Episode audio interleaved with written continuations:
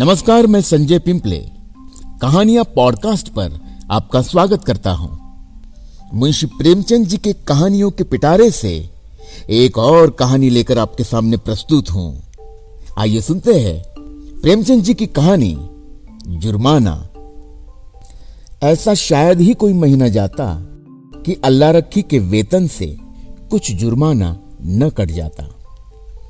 कभी कभी तो उसे 6 रुपए के 5 ही रुपए मिलते, लेकिन वो सब कुछ सहकर भी सफाई के दारोगा मोहम्मद खैरात अली खां के चंगुल में कभी न आती।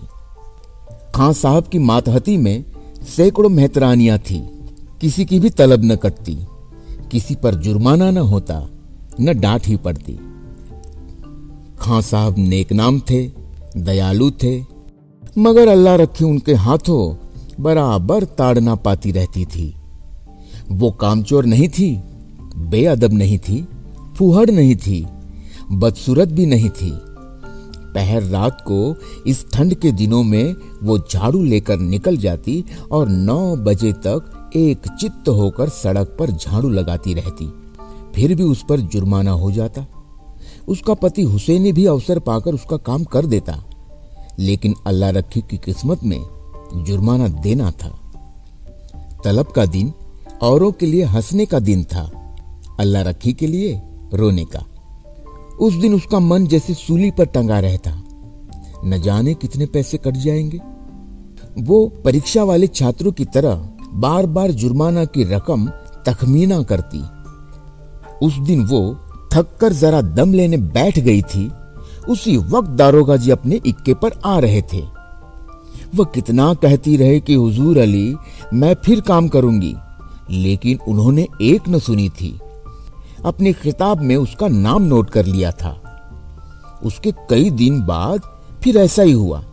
वो हलवाई से 1 पैसे के सेवड़े लेकर खा रही थी, उसी वक्त दारोगा न जाने किधर से निकल पड़ा था और फिर उसका नाम लिख लिया गया था। न जाने कहां छिपा रहता है। जरा भी सुस्ताने लगी कि भूत की तरह आकर खड़ा हो जाता है। नाम तो उसने 2 ही दिन लिखा था, पर जुर्माना कितना करता है अल्लाह जाने। 8 आने से बढ़कर 1 रुपया न हो जाए। वो सिर झुकाए वेतन लेने जाती और तखमीने से कुछ ज्यादा ही कटा हुआ पाती। कांपते हुए हाथों से रुपए लेकर आंखों में आंसू भरे लौट आती। किससे फरियाद करे? दारोगा के सामने उसकी सुनेगा कौन? आज फिर वही तलब का दिन था। इस महीने में उसकी दूध पीती बच्ची को खांसी और ज्वर आने लगा था। ठंड भी खूब पड़ी थी, कुछ तो ठंड के मारे और कुछ लड़की के रोने चिल्लाने के कारण उसे रात रात भर जागना पड़ता था। कई दिन काम पर जाने में देर हो गई। दारोगा ने उसका नाम लिख लिया था। अब कि आधे रुपए कट जाएंगे, आधे भी मिल जाए तो गनीमत है। कौन जाने कितना कटा है। उसने तड़के बच्ची को गोद में उठाया और झाड़ू लेकर सड़क पर जा पहुंची, मगर वो दुष्ट गोद से उतरती ही न थी। उसने बार बार दारोगा के आने की धमकी दी, अभी आता होगा, मुझे भी मारेगा, तेरे भी नाक कान काट लेगा। लेकिन लड़की को अपने नाक कान कटवाना मंजूर था, गोद से उतरना मंजूर न था। आखिर जब वह डराने धमकाने प्यारने पुचकारने किसी भी उपाय से न उतरी तो अल्लाह रखी ने उसे गोद से उतार दिया और उसे रोती चिल्लाती छोड़कर झाड़ू लगाने लगी। मगर वह अभागिनी एक जगह बैठकर मन भर रोती भी न थी। अल्लाह रखी के पीछे लगी हुई बार बार उसकी साड़ी पकड़कर खींचती, उसकी टांग से लिपट जाती, फिर जमीन पर लौट जाती और एक क्षण में उठकर फिर रोने लगती। उसने झाड़ू तान कर कहा, चुप हो जा, नहीं तो झाड़ू से मारूंगी, जान निकल जाएगी। अभी दारोगा दाढ़ीदार आता होगा। पूरी धमकी मुंह से निकल भी न पाई थी कि दारोगा खैरात अली खां सामने आकर साइकिल से उतर पड़ा। अल्लाह रखी का रंग उड़ गया, कलेजा धक धक करने लगा। या मेरे अल्लाह, कहीं इसने सुन न लिया हो, मेरी आंखें फूट जाए, सामने से आया और मैंने देखा नहीं। कौन जानता था आज पैर गाड़ी पर आ रहा है, रोज तो इक्के पर आता था। नाड़ियों में रक्त का दौड़ना बंद हो गया। झाड़ू हाथ में लिए निस्तब्ध खड़ी रह गई। दारोगा ने डांट कर कहा, काम करने चलती है तो एक पुच्छिल्ला साथ ले लेती है, इसे घर पर क्यों नहीं छोड़ाई? अल्लाह रखी ने कातर स्वर में कहा, इसका जी अच्छा नहीं है हुजूर, घर पर किसके पास छोड़ आती? क्या हुआ है इसको? बुखार आता है हुजूर। और तू इसे यूं छोड़कर रुला रही है, मरेगी कि जिएगी? गोद में लिए लिए काम कैसे करूं हुजूर? छुट्टी क्यों नहीं ले लेती? तलब कट जाती है हुजूर, गुजारा कैसे होता? इसे उठा ले और घर जा। हुसैनी लौट कर आए तो इधर झाड़ू लगाने के लिए भेज देना।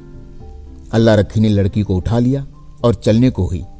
तब दारोगा जी ने पूछा, मुझे गाली क्यों दे रही थी? अल्लाह रखी की रही सही जान भी निकल गई।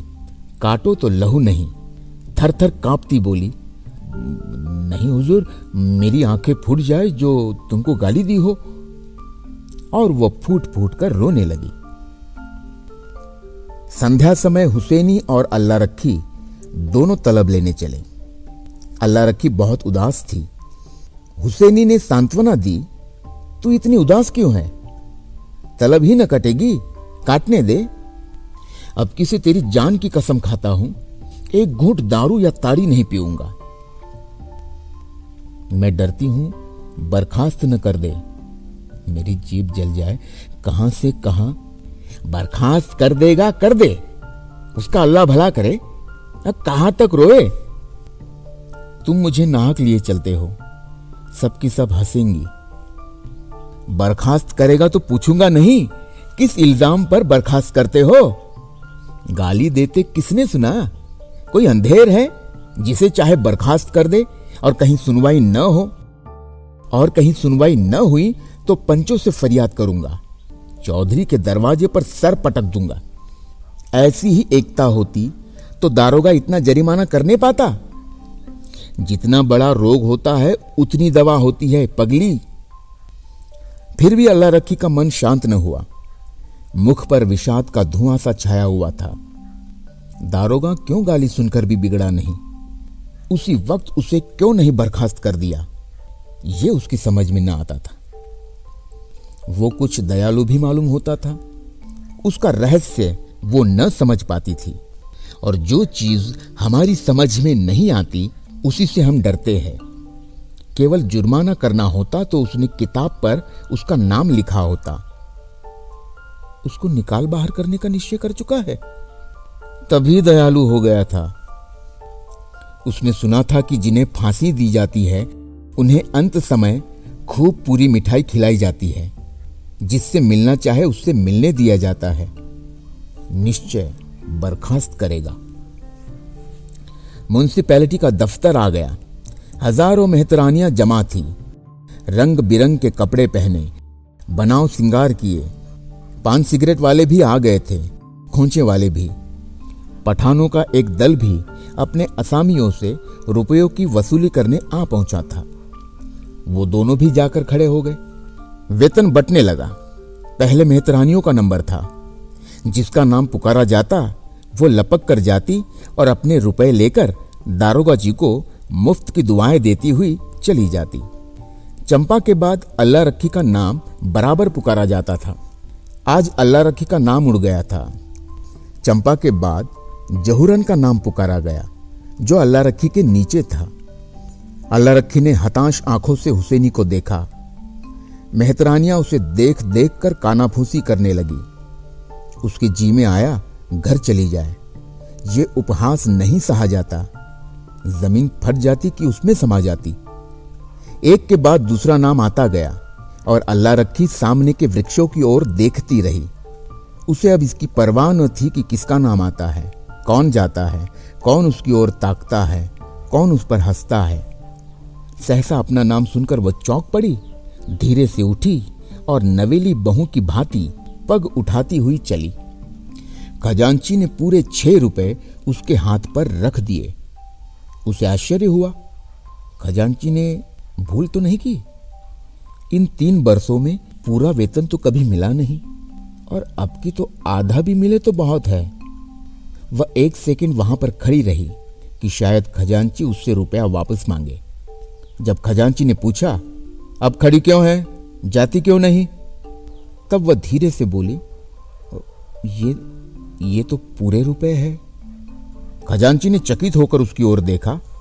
तो और क्या चाहती है, कम मिले? कुछ जरिमाना नहीं है? नहीं, आपकी कुछ जरिमाना नहीं है। अल्लाह रखी चली, पर उसका मन प्रसन्न न था। वो पछता रही थी कि दारोगा जी को गाली क्यों दी।